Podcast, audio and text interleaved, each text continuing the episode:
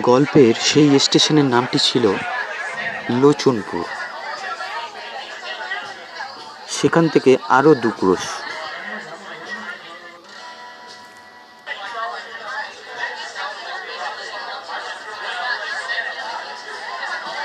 যানবাহন বলতে কিছুই নেই এখানে। গরম আর শীতে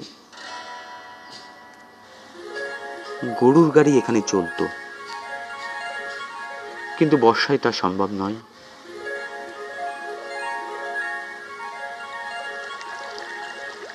মাঝপথে দুটি খাল। অন্য সময় বালির স্তূপ বর্ষাকালে পার হওয়া যায় খেয়া নৌকা ছাড়া। উপায় নেই। কোটের কাজ। এই চার মাইল পথ পায়ে হেঁটে গিয়েই পুবাই গায়ের সর্বেশ্বর জানাকে আমার ধরতে হবে।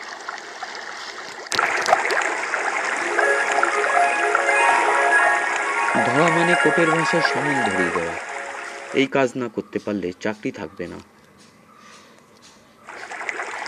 হয়তো গিয়ে দেখব, আগে থাকতে পেয়ে সর্বস্ব যেন ডুব মেরেছে। কোথাও পাওয়া যাবে না তাকে। তা যদি হয়, তাহলে তার বাড়ির দরজায় নোটিশ সেটে দিয়ে আমাকে আসতেই হবে।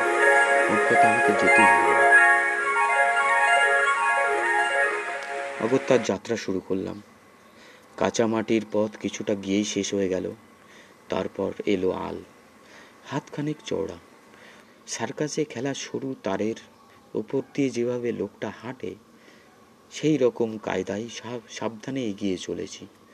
একটু এদিক ওদিক হলেই একেবারে কাদা গোলা জলে নাকানি চোবানি খেতে হবে। একমাত্র ভরসার কথা এই যে এখনও যথেষ্ট আলো রয়েছে, চারিদিক পরিষ্কার দেখা যাচ্ছে। তবু হাতে লাঠিটা ঠুকতে ঠুকতে চলতে লাগলাম। যা শুনেছিলাম তা ভুল। খাল দুটো নয়, একটি মাত্র খাল। খেয়া নৌকার ব্যবস্থা নেই। সরু খালের উপর বাঁশের একটা সেতু রয়েছে। দু হাতে বাঁশ আঁকড়ে খাল পার হলাম।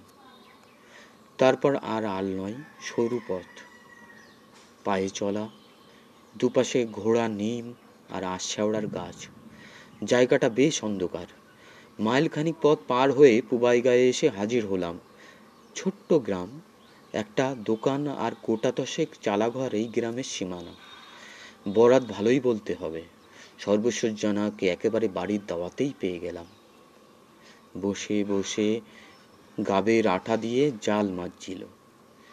তার কাছে খোঁজ করতেই বাজখাই আওয়াজে বলল, আমি সর্বস্বর জানা আমার পিতার নাম ঈশ্বর পতিত পবন জানা।